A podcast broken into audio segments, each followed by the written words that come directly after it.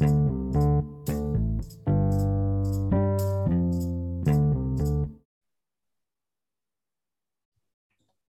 い、ということで始まりました。今回は、ふるさと納税×NFT というコンセプトで、起業して、今回スカイランドからも投資をさせていただいたアルイアウムの畑中さんに来てもらいました。よろしくお願いします。よろしくお願いします。畑中さん、ちょっと最初にまず、自己紹介プラス事業紹介をちょっと簡単めにしてもらえますか。はい、今、私は北海道、札幌発で、株式会社アルイアウムという会社で、ふるさと納税の返礼品に NFT を、その返礼品として提供できるように、自治体の方にソリューションを、提供する事業を、そういう返礼品として NFT をもらえるポータルサイトを、鋭意開発中の、畑中弘明と言います。ツイッター上では、肉肉おじさんっていう名前で活動しています。ちなみに、この肉肉おじさんはなんでこれ、このアカウント名なんでしょう。僕は最初25歳ですよね。はい。はい、なんか中の人どういう人なんだろうって思ったんですけど。それについて言うと、僕が、そのすごい、好きだった、好きな仮想通貨の一つに、ストロングハンズっていう、筋肉にちなんだ、すごいいわゆるネタコインって呼ばれるネタなコインがありまして、それが僕大好きで、なんかクリプトにのめり込むきっかけにもなったので、それでニクニクおじさんって名前にしています。ツイッターはじゃあそんな長くも実はないんですか？何個かアカウントある？ツイッターは、2017年の12月に作って、で、ストロングハンズが大体ブームになるのが2017年の年末から、18年の3月くらいなので。じゃあ結構長いこと肉肉おじさんなんですか？じゃあそうですね。みんなだからずっとつながってる人は大体みんな肉おじさんっていうふうに電話とかでもみんなそういうふうにで、じゃあ2017年のそのタイミングぐらいにその仮想通貨に初めて出会ってるんでしたっけ？はい、2017年の、7月にはい初めて仮想通貨を買いました。なるほどね。それなんかリリースにも書かれてましたけど、大学の教習所に通おうとしたお金で仮想通貨買ったみたいな。はい、仮想通貨を始めたかったんですけれども、当時そんな別に仕送りもらってはいたんですけれども、そんなたくさんではなかったので、始める原資がなかったんですけれども、その時にひらめいて。教習所代もらえばいいじゃんっていうふうに、その名目でもらえばいいっていうふうに気づいて、で、親に今メールを送り、それで30万円が振り込まれたので、それで始めました。で、教習所も結局通ったんですか？はい、教習所は、その振り込みのあった大体2年後くらいに、いわゆる運用益で通いました。なるほど。それが、大学2年生ぐらいの時に仮想通貨、やって、はい、4年ぐらいの時に教習所に結局行けたってことでした。そういうことです。はい。はい、わ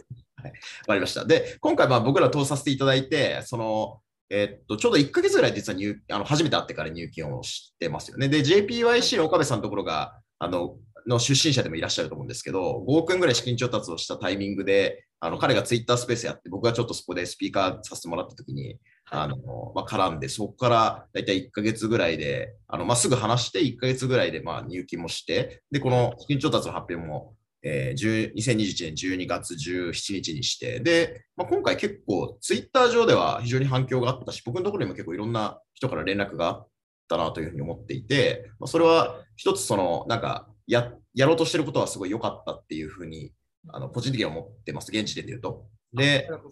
なんかその辺とかはこの事業アイデアがどういうことを意識して作ってきてるとか、あとはなんか意識して取り組んでいる、このリリースまでみたいなところでまず意識して取り組んでいるところってあるんですか？リリースまで意識してまず、自分の思いとしてはマネーゲームでご飯を食べてきた身ではあるんですけれども、マネーゲームってのはクリプトの取引とかって意味で、そういうことです。クリプトを右肩左に流すことでご飯を食べてきた身ではあるんですけれども、こうなんか、自分自身のこうなんか人生をこうなんか捧げるじゃないですけど、そういうまあ本業というかこう本来にやるべきことは、まあ、自分はマネーゲームじゃないなっていうふうにはまあずっと思ってて、で、まあ、それで思って、でどっちかっていうとそのデジタルのものをリアルに落とし込むのが好きで、この、株式会社アビアームを作って、最初はイラストレーターさんのがツイッター上でバズったイラストをリアルのグッズに落とし込むっていう事業をしていました。なんですけど、なかなか売り上げが読めなかったりして、こうなんか赤字と黒字がトントンみたいな状態がずっと続いてて、うん、イラストレーターさんってそのツイッターとかにいらっしゃるような、はい、なんかまあ、有名何をもって有名かってあるんですけど、フォロワー数がなんか数万人とかいるような方の、はい、なんだクッションを作るとかそういうイメージあってます。そういうことですね。僕はスマホスタンドで当時コロナ禍でそのおうち時間が増えてきてこう、まあ、今もウェブ会議でお話ししてるんですけども、スマホを置く台みたいなのが必要になってきたじゃないですか。でそこでこうスマホスタンド作ったら売れるかなって思って。で1回目は、まあ、そのココナラで本当にココナラにいる中で一番有名な石さんに頼んで、まあ、その時はフォロワーもまあ数千人とかの人だったんですけど、まあ、10個くらい売れて、まあ、そしたら、まあ、数万人とか十数万人の人だったらもうちょっと売れるんじゃないかなって思って 2回目をやったら、まあ、それが結構80個とか100個くらい売れて、で結構価格設定も高めにしてたので、まあ、そこは結構黒字になってがっつり。じゃあそういう、まあ、デジタルコンテンツをリアルなグッズにするけれども、その個人でその販売をするってなると、そのなんか簡単な仕組みって別にいまだにあんまないですよね。ないですね。なんか誰かがそういうスマホスタンドの業者に頼んでとか、すごいアナログな、なんかボタン1個で売れるとかっていうのは多分今もほとんどなくて、そうですね。でそういうことをやっていらっしゃったっていうのは、はい、まずアビアームのスタートです。これが2020年です。20年か。1年。ちょっと前ぐらいにやってきたというのがあった。で、まあ、今回の NFT かけるふるさと納税に、まあ、だんだんと至っていくと思うんですけど、このアイデアになんかこうたどり着いた、まあ、きっかけであるとか、はい、どうですか？あ、わかりました。で、先ほども言った通り、自分の中でそのクリプトとか、まあ、いわゆるマネーゲームに当たるようなものは本業にするつもりはなくて、まあ、逆にこうブロックチェーンとか自分の詳しいものとこうリアルなものが結びつきそうになったら、まあ、そっちにやってもいいなとは、まあ、ふわふわと思ってたんですけれども、まあ、そんな時こうなんとなく宇宙サミットっていうイベントが、まあ、北海道の帯広でありまして、で、先月の11月5日にあったんですけど、でその時に家具の流通経路証明で NFT を使いたいという方と出会うんですよね。でその時にこうなんか今までこうなんか単にデジタル上のお金のやり取りでこうなんか完結してて、まあ、なんかその味気ないものだったの、まあ、僕の印象の中で味気ないものだなと思ってたのが、こう実際こう旅先っていうか、まあそのまあ、宇宙サミットもまあ遊びで行くんですけど、遊び先で行ったところでそういう話をたまたま僕が NFT 詳しいと思ってたから聞いてきたとかじゃなくて、たまたまなんか飲み会でポロッと言っただけなんですよ、その人が。でもそういうのレベルでそういうのが話があったってことは、こういよいよブロックチェーンと リアルの世界とブロックチェーンが結びついてくるフェーズに来たのかなって思って、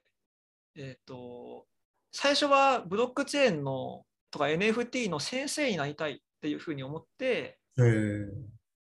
で企業支援の人に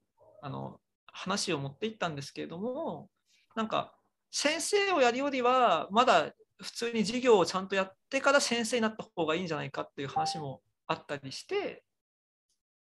でじゃあそういう話をフィードバックをいただいて、じゃあ何をすればいいんですかっていうふうにこうなってたところで、その人がポロッとじゃあふるさと納税やればいいんじゃないみたいな。ふるさと納税の NFT 組み合わせたら、その君がもともと問題意識を持ってる、なんか地方との情報間格差とか、地方と東京の格差とかも、情報格差とかも埋めながら、こうなんか普通にビジネスできるんじゃないって言われて、あ、いいですね、やりますってなって、ここまで来ました。なるほどね。で、そのアイデアが出たのが、それこそ僕らが出会ったのが11月10日だったという認識なんですけど、はい、もう直前、だから11月5日ぐらいにそういうアイデアに、なんだかぼんやりとなのか、なんかこれだみたいになったっていう。ぼんやりと降ってきたのが、その NFT を、家具と NFT を絡めたいって人に出会ったのが5日で、で、ふるさと納税やった方がいいんじゃないって言われたのが、そこから3日後の8日ですか、ね。8日、なるほど。で、2日後に木下さんと出会うって感じ。なるほど。で、僕らはそのスペースで出会って、で、さらにその2日後に。そうですね、さらに2日後に1回面談をして、で、なんか一緒にやれそうだねって話になって、翌日にもう一度話してで、なんか他にも投資家ちょっと少しリーチしたいですって話が、畑中さんからあって、はいはい、入金までで、まあ、ざっくり1ヶ月ぐらいそうですねっていう感じでしたね。はい、はい、で、この、まあ、今回リリースを出したっていう僕らとしてはその投資入金まで、まあ、こういうなんか他にも少し回ってみたりして1ヶ月っていうのは比較的早い、まあ、2週間ぐらいで入金するケースもあるんですけど、まあ、1ヶ月ぐらいで入金をするっていうのは比較的最短ペースに近い、まあ、会社ももともとあったですし早いなっていうことと、あとは入金するにあたってもすぐリリース出しますからっていう形で畑中さんからあったんで、なんかこれはなんか、まあ、ある意味プロダクトがまだ、まあ、ある意味こうないっていうかコンセプトステージじゃないですか、はい、この状態でこうリリースを出すとかリリースを出したと同時にこうなんかディスコードとか作ったりちょっといくつか施策を打っていて、でうまく発信されてると思うんですけど、これはなんかこのリリースを打つっていうこと自体がなんかどういう意味があったとか何を狙ってやったんですか？そうですね、リリースを、打つことの、一番の、大きい部分はこうやっぱ自分に実力があるっていうことをこう証明するのが、まあ、これ資金調達を受けた理由ともかぶってくるんですけど、自分に実力があるっていうことを自分で証明するってめちゃくちゃ難しくて、こうまあ、これは個人的な経験にもあるんですけれども、こう札幌で結構偉い方と出会って、で半年前も実はちょっと NFT 事業にしたくて、その人とかに僕はそう札幌でおそらく一番 NFT 詳しいと思いますと、だからちょっと手伝わせてくださいって言ったんですけど、もう全然なんか信用してもらえなくて、ってなった時にやっぱりこうやっぱこうやって今もこう木下さんとお話ししてたわけですけども、こういろんな人のこう力を借りてるってことを出資してもらえるような人間なんだと、この私の会社だったり私自身がっていうことをもう早いとこ証明して、皆さんからいろいろ手助けしてもらいたいなっていうふうに思ってリリースを打って、でなんていうんですか、そのコミュニティの人たちと一緒にこうふるさと納税かける NFT っていう、こうまあ、なかなかチャレンジングなものだと思うんですけれども、それを成し遂げていきたいなって思って、まあ、早めにリリースを打ちました。なるほど。でもいい取り組みですよね。ある意味応援者がいるっていうことで、まあ、僕らはちょっと自分が当事者なんで僕らが応援してますからっていうのはちょっと恥ずかしいんですけど、そうですね。まあ、一緒に結構、まあ、それこそ JPYC なんかもご出資されてる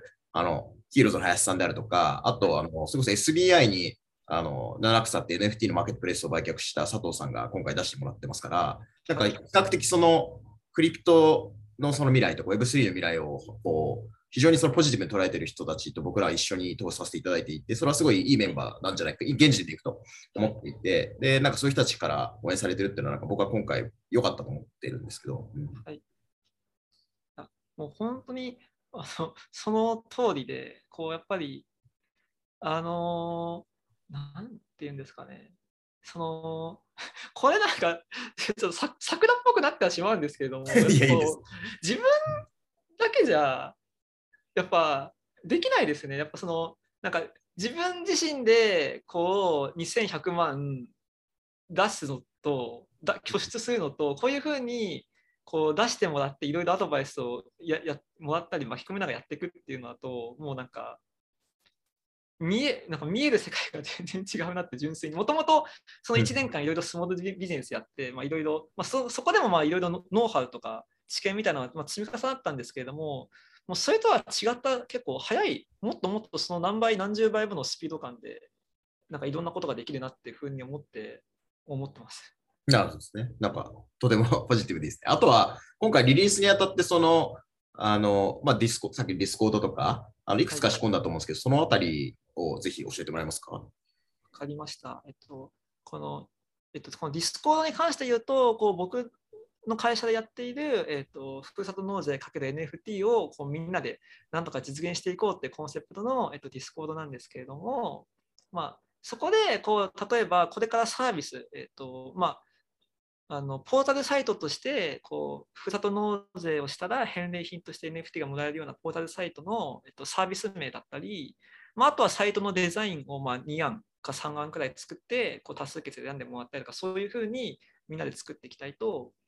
思っていたり、あとは、そこに今回木下さんと、林さんとあと佐藤さんのこの3人のと僕の会社の間に契約した投資契約書が公開されてるんですよね。そうですね。これはちなみに木下さん、これ初めてですか？投資契約書を公開する投資。そうですね。リクエストが来たことも正直言うとなかったですし、正直JKIS っていうのがこのスタート会話だとコーラルキャピタルっていうのが公開していて、はい、あって結構スタンダード化しているんですけれども、僕らは公開した方がいいですよって他の企業家とか言われたこともあるんですけど、公開したとって別にそんなに難しい契約書を僕ら巻いてないので、そうですね、逆にしても別にそれは見てくれて安心感がある人はいると思うんだけど、するほどでもないかなっていうので、ずっと僕もスカイランド9年ぐらいやってるんですけど、はい、公開せずにここまで来てしまいましたね。いやもう全然公開多分する方がちょっといかれてると思うんですけれども、僕自身はこれに2つのメッセージを込めていて、1つ目がやっぱ Web3.0 これから来る世界っていうのはなるべく情報をオープンにして、それでお互いに発展させていこうっていうコンセプトのある世界で、これは自分は今お世話になっている JPYC も、JPYC の場合だと社内なんですけれども、はい、社内でいろんなものが公開されていて、例えば何でしょうね、他の部署の議事録とか、あとそれこそ投資契約書も公開されてて、社内ではもちろん社外に出しちゃいけないんですけれども、でも自分の中でせ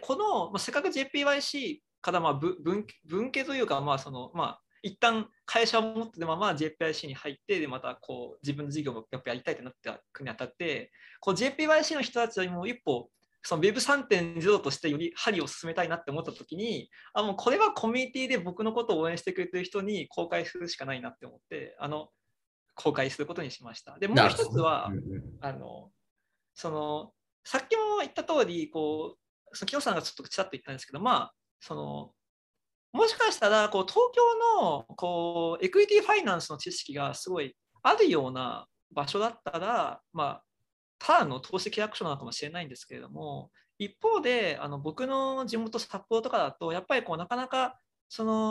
資とか、揉めちゃったりとか、よく地方だと変なエンジェル投資家がいるとかよく言われますけれども、そういうことがあったりしてて、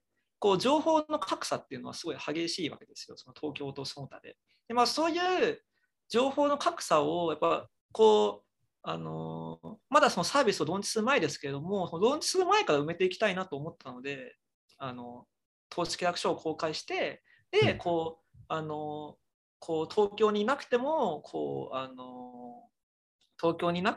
ういうふうに、僕はこの条件は適正だと思ってるんですけれども、適正な条件でちゃんとお金を引っ張ってこれるんだっていう、ふうに地方にいる起業家に思ってもらって、東京だけでなくいろんな都市から起業家が出てきたらいいなと思って公開しました。なるほどね。僕らもスカイランドとしては結構情報発信をしている方なんで、比較的オープンではあるとは思いつつ、多分一般的には僕らも投資契約書は公開してませんでしたし、VC ってのは密室で物事が決まってる感結構あると思うんです。VC っていうかベンチャー投資っていうのは。だからこういう機会っていうのは今回僕らももらったような気持ちがあって、すごい良かったんじゃないかなとも思っているというか、いうところがありますね。だから別に何かを隠してやってるわけでは正直ないので、そういう意味で非常にポジティブに捉えてる面っていうのもありながら取り組んでますね。いや、ありがとうございます。僕もぶっちゃけこの提案をするときドキドキしてて、結構非常識な提案だったんで大丈夫かなって思ったんですけど、意外とあっさりみんな OK です、OK です、OK ですで3人ともポンポンポンとなって決まったもんね。はい、まあでもそれは一つやっぱりなんかその JPYC の岡部さんもすごいオープンな方だなっていうのを僕も感じていて、こういう彼が僕が結構好きな経営者の一人なんで、この Web3 界隈ってそのまだまだ日本だと少ないので、まあ、彼とか何人かの、このポッドキャストに出てもらってるんですけど、オープンな人の方が非常にその広がりがある時代というか、その Web3 のまさに文脈ってそういうのが強みになるところがあるなというふうに感じてるので、そういう意味ではその、まあ、そういうオープンであることっていうのは僕らも意識してこれからもやっていきたいなっていうふうには、思ってますね。はい。いや、ありがとうございます。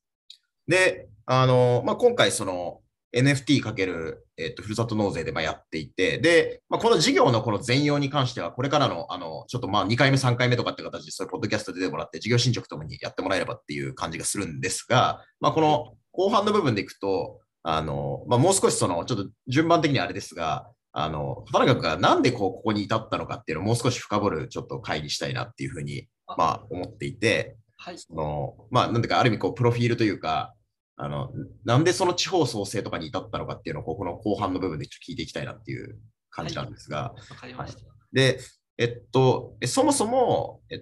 割と、まあ、地方というか、今は北海道札幌にいらっしゃると思うんですけど、はい、札幌出身じゃないですよね。はい、札幌出身ではありません。はい、宮城県、生まれで、はい、育ちが東京、はい、の高田馬場です。高田馬場ですか。で、中学、高校も、まあ、東京、まあ、渋谷高、はい、中学は渋谷ですよね。渋谷にある、まあ、はい、なんか、ちょっと新しめの学校に通ってました。そうですね。で、まあ、大学で、その、京大に行かれて、その後、まあ、北大大学院で札幌に行って、はい、っていうプロフィールではあると思うんですけど、はい、なんか、この辺で、その、まあ、生まれがその宮城ってのはまあ地方といえば地方かもしれないですけど、その地方で一応出身、生まれが地方ぐらいの人ってまあいっぱいいると思うんで、どのぐらいのタイミングでそういうその地方創生みたいなところに問題意識を持ったんですか？あ、はい、説明すると、その僕は、いわゆる中学受験っていうのをしてて、で、小学校までは、まあ、割とその町でもこう、まあ、町というか、まあ、その高田馬場の塾でもこう賢い子として扱われてていたんですけれども、こういざその中学に入ると、まあ、自分の成績もそうですし、こうなんか教養というか、こうなんかこう家柄じゃないですけど、なんかこうもう差がついてるなってのすごい感じちゃって、なんとなくなんですけれども、でこれはもうあかんと、もうこのまま東京に残っててもなんかもうしゃあないなみたいなところを13くらいからぼんやりバイト思ってて、13歳13ですね。それが中1の時にもう僕は最初中学入って最初の英語の小テストでいきなり0点取っちゃうんですよ。おいきなりさすがに中間テストとかはもっと簡単な問題があるんで、なんか38点とかだったんですけど、はい、でもこれでもう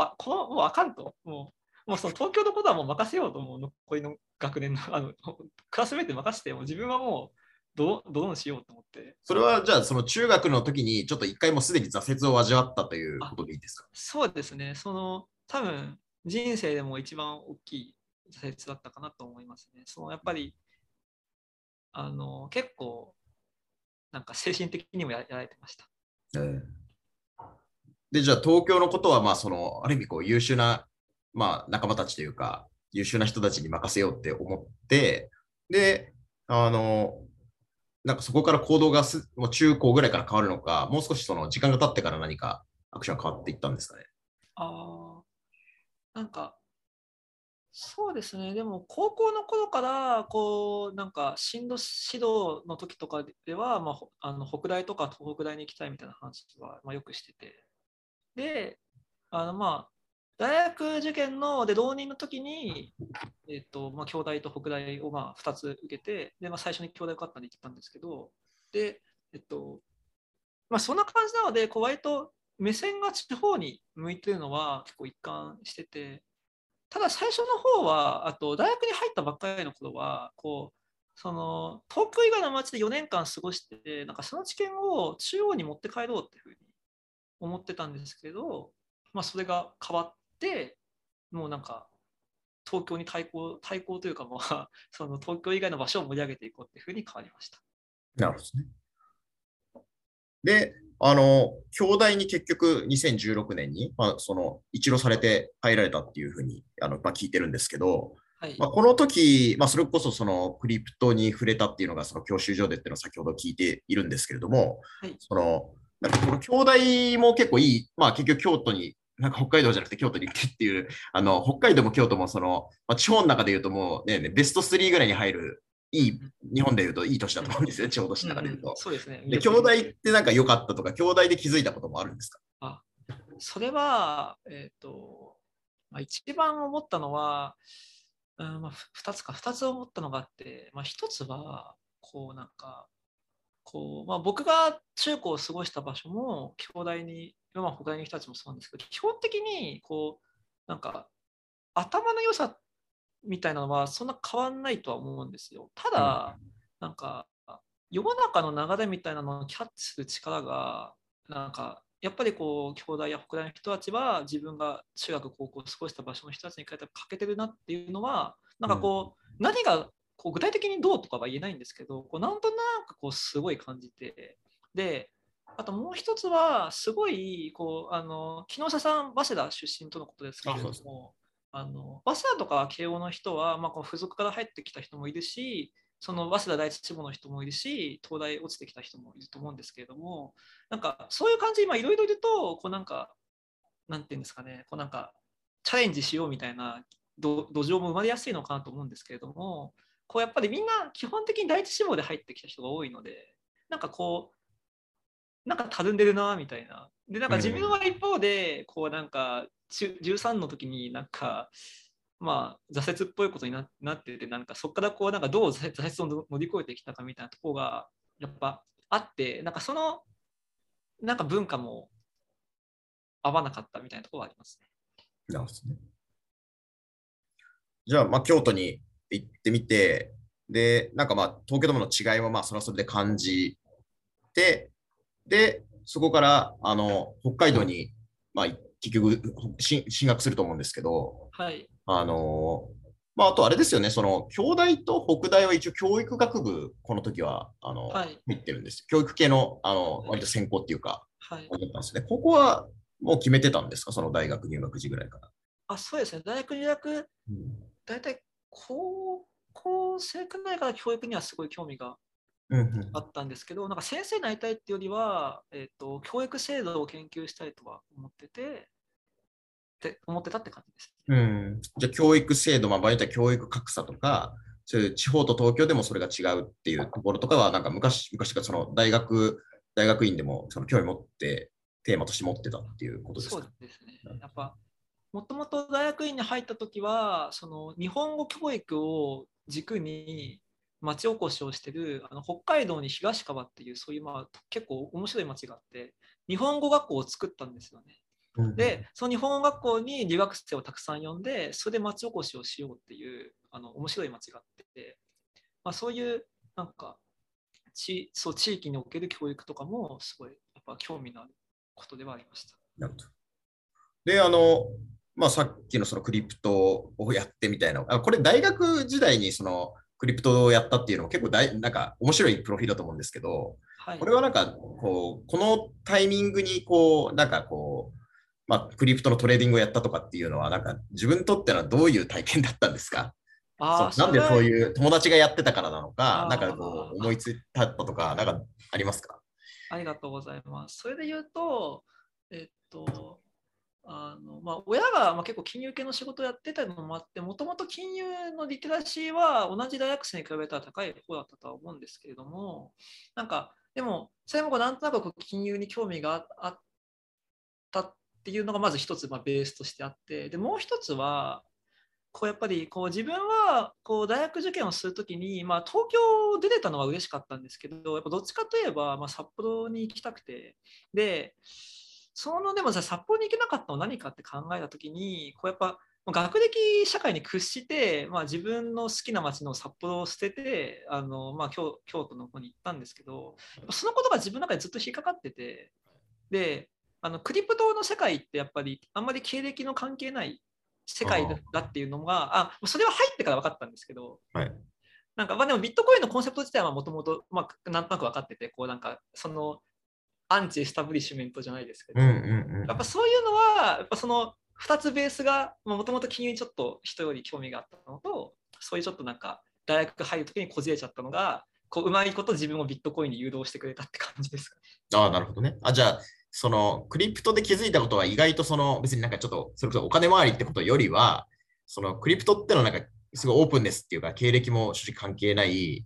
これなんか僕そのインターネット領域の起業家もそうだと思っていて、別に正直言うと別に大学が東大だからっていうと、東大の優秀な仲間たちは入れやすいけど、別にじゃあ東大だから全員成功するわけじゃないっていう点でいくと、あんまり学歴やっぱり関係ないと思ってるんですよね。うん、だからそのクリプトを持っているっていうつながりとか、まあ、そういうところによるなんかこう関係性とかがあるってことにまあ、ある意味コミュニティに入ったみたいな気づきがあったっていうこと。そうですね、間違いないです、ね。なるほどですね。じゃあそれはすごい、まあ、よくて、さっき、まあ、学歴に屈してって言ってましたけど、北大とかに本当は行って札幌にまあ、住みたかったけれども、まあ、京大に多分入ったっていうのがあって、で大学院から北海道、まあ、北大に行くわけじゃないですか。はい、で初めて札幌に住むことになったのが2020年のその、3月ぐらいとかですよね。これはその北海道が結局好きな理由って何なんでしたっけ？何が魅力ですか、北海道の魅力？それは、まあ、今も僕こう喋りながらこう雪景色が見えてるんですけど、いいですね。こうなんかなんていうんですかね、こう四季がすごい、まあ、明瞭でなんかこれはちょっとかなり特殊な理由かもしれないんですけれども、なんか人間の本質って僕はなんか無駄なことをすることになると思っていて、でこうなんかこう札幌の街はこうすごい雪深いのに200万人も住んでて、で除雪車がまあ日夜バンバン走っていて、で除雪費用もたくさんかかってて、なんかすごいこうなんか経済的にはこうなんか経済合理性がそんな高くないんですよね。なんかそういうなんか抽象的な部分もすごい惹かれて、もちろん綺麗な純粋に街として綺麗だっていうのも好きなんですけれども、であとはまあ、もう一つ重要なのが、僕花粉症がひどいのとゴキブリが嫌いなので北海道にいるとその2つはないんですよね。はいはい、なるほどね。じゃあそのまあそっちの後半のは結構あれですけど、やっぱりすごいその四季を感じるとか、その非常にそのなんかこうなんていうんですかね、こう心が充実するみたいなことになるんですかね。そうです、はいはい。でそれはその、まあ、実際その地方がいいなって言って移り住むけど、結構飽きて戻ってくる人もまあいるじゃないですか。今1年半ぐらいお住まいだと思うんですけど、なんかこれはやっぱ札幌ベースでやっていきたいなって思うのかとか、なんかまあある意味寂しい人とかもいるじゃないですか。それで言うとなんか1年半行ってみてどうですか？やっぱそれで言うと、まあ僕自身札幌が好きで引っ越してきたのもあって、こう割とノリみたいなのは結構その合うし、やっぱみんななんだかんだ引っ越してきた人意外といるんですよね。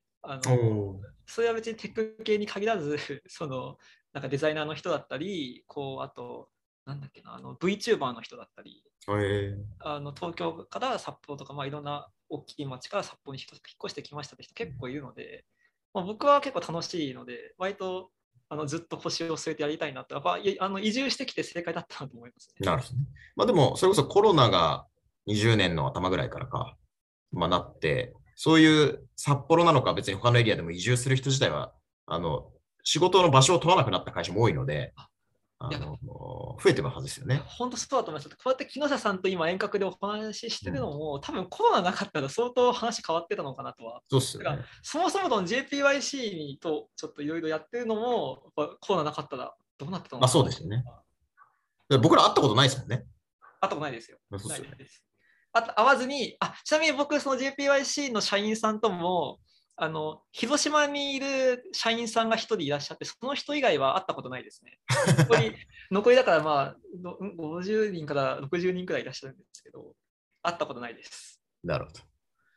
で、最後、まあ、起業したのが、北海道にそれこそ移り住んだのが2020年、その、まあ、3、4月ぐらいで、北大に入って、はい、で起業してさっきのデジタルコンテンツをリアルグッズにするっていうのをやってたと思うんですけど、で、まあ、それでなんか忙しくなって大学院を中退されてると。はい、でその後その JPYC で働くっていうのもまあ一つ最後起業前後で言うと大きい出来事の一つかなと思ってるんですけど、はい、なんかこれはきっかけとか、あとやっぱり JPYC っていうのは非常に話題の今会社、日本のそのクリプト周りだと、クリプト Web3 の周りだと非常に話題の会社だと思ってて、はい、なんか、まあ、JPYC になんか関わった理由とか、まあ、入って見ていてどういうふうに捉えてるっていうのをぜひ話してもらえますか。わかりました。まず、JPYC に入ったのは、原沢さんっていうCOO の方から、メッセージをいただいて、こうニコおじさん、もしかして学生ですか、よかったら手伝ってくださいませんかって来て、で、1ヶ月くらい寝かせて、まあ、その時はまだそのブロックチェーンでお金を会社員というか、そのお仕事としてブロックチェーンをするっていうのは、まあ、自分はまだちょっと踏み切れてなかったので、まあ、ちょっと1ヶ月寝かして、で自分のトレーダー仲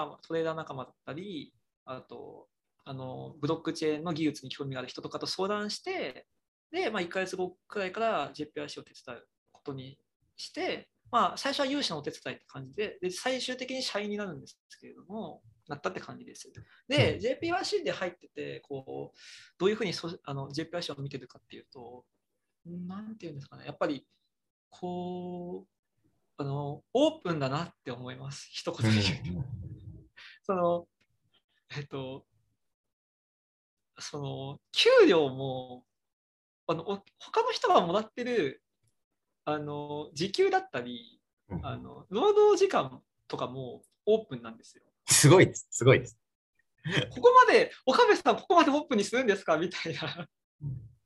でも、なんか、それが、こ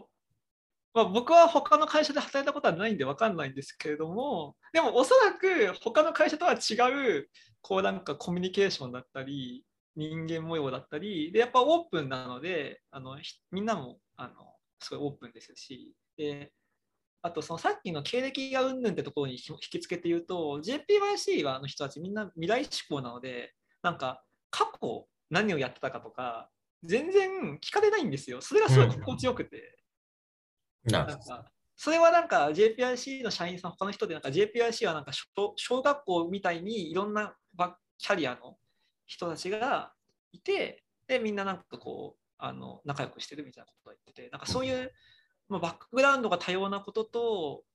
未来志向なのとオープンなことがこう JPYC の面白いところかなっていうふうに思いました。まあ、あともう一つ付け加えて言うと、やっぱフルリモートができるところが僕もそこで救われているところはあるので、やっぱりその広島の方もさっきお会いしたという話をした広島の方もその方は JPYC に確か1年くらいもう入ってるんですけど、この間初めて JPYC の本社に行ってみんな感動してました。ついに会いましたみたいな。でも確かに僕も起業家と話したりすると、起業したい人に話したりするときに、はい、クリプト以外の人の方がなんで起業したいんですかとか、そういうまあこれまでとかの話が中心にちょっとなっていて、で僕もまだこの Web3 クリプトの人、起業家ってまだ少ししか会ってないですけど、こういうことをやりたくてっていうのが結構強い、まさに未来志向っていうか、でまずオープンっていうのもまあ比較的ほとんどの人が揃ってる概念なんで、今僕がお会いしてる人は。だからそこは結構違うかもしれないですね。普通の会社だと、やっぱりなんでこの会社にたどり着いたのかとか、大学がどこでとか、まあ、どういう会社で何してたんですかっていうのが、やっぱりどうしても中心となる部分がある。でスタートアップの環境の方がより未来的な話をすると思うけれども、多分相対的に言うとこの Web3 の領域の会社に関わってる人ってのはよりなんかこうもう過去の話よりもっていうのは過去の話があんまりないですよね。まだ歴史が浅いんで、だからここで何ができるかとかっていう会話が中心となってるような気はしていて、でそれはすごいいいなんかこうカルチャー、まあそれがそういうのを体現してるのが JPYC かもしれないんですけど、そうですね。やっぱりWeb3 だったりブロックチェーンの世界っていうのは、まあ、いい意味でも悪い意味でもなんか先輩がいないので、なんか、まあ、僕のようなこうなんか社会を知らない人でもなんか戦えるっていける場所なので、なんかそういう意味でも事業環境的な、なんかビジネス的な意味でもなんかありがたかったりはしますので、その先輩がいないってところが未来志向で。わかりました。で、まあ、これで最後に、一応一通り、これまでの履歴を聞いてこれたかなと思っていて、で、まあ、ぜひ、北海道からだったり、いろんなところから起業家が生まれた方がいいっていうのも、なんか話の中に流してくれたと思うんですけど、僕もこの Web3 の領域でいくと、働く君とのやり取りから学ぶことが非常にあって、いろいろ教えてもらってるっていう感じなんですけど、はい、まあ、最後、なんか、畑中がこういう人に、例えば会いたいとか、こういう人にだったら逆に言うとこういうなんかフィードバックできるかもしれないみたいなところがあれば、なんかそういう接点がつながる可能性があると思っているので、なんか最後、まあ、こういうことだったら引き出しがあるとか、そういう会いたい方の人でもいいし、なんかあれば伝えていただけますか。わかりました。じゃあまず2点、お伝えします。で、1つ目は自分のビジネスに引き付けてになっちゃうんですけれども、自治体の、市長さんや町長さんだったり、ふるさと納税担当者を仲良しの方はぜひご紹介願います。本当にここは切実にそう思ってます。で、もう一つは、これは、ビジネスと関係なく自分の理想に引きつけてなんですけれど、その東京以外で起業してチャレンジしたいと思っている方で、特にWeb3周り、ブロックチェーンだったり、そういう部分で頑張ろうと思っている方は、ぜひDM ください。普通に話してるだけでも楽しいので、僕でも今でもその札幌で Web3 で頑張りたいって言ってるその人たちにメタマスクを教えたりとか、その起業したいって人たちにメタマスクを教えたりとか、一緒にオープンシーで NFT 買ったりしてるので、もちろん自分も本業がある身ではあるんですけれども、その範囲で自分のその夢とか理想である首都圏以外からもチャレンジする人がたくさん出てくるのを目指せたらと思います。うん、なるほど。わかりました。じゃあそういった人たちは、まあでも、畑中君は、まあ、今言った人たち以外でも結構オープンだから、なんか気軽に DM くださいっていう感じですよね。全然 OK です。はい。わかりました。はい。まあ、ということで、まあ、僕も同じように乗っかるわけじゃないんですけど、まあ、比較的 DM は会話してますし、そういう、まあ、Web3 で起業したいとか、まあ、一般的なインターネット領域で起業したいも全然お会いしますし、それこそ今回、まあ、僕らも会わずに投資っていうのは、まあ、当然何社かこれまで経験あるんですけれども、非常に話も早く決まっていったっていうのは、なんか僕らもお互いなんかすごい Twitter とか、まあ、そういう JPYC 岡部さんのつながりで、これがあったりっていうので、結構加速的にコミュニケーションが進んだ部分があるんで、なんかこういう、なんていうんだろう、場所を問わないでコミュニケーションをするっていうのはすごい可能性も感じているし、そういう人たちがいれば僕にも DM もらえたら嬉しいなというふうに思っていますし、 Web3 の詳しい方々はむしろ僕今教えてもらってる最中なんですけど、ぜひいろんな方とキャッチアップしたいなというふうに思ってます。はい。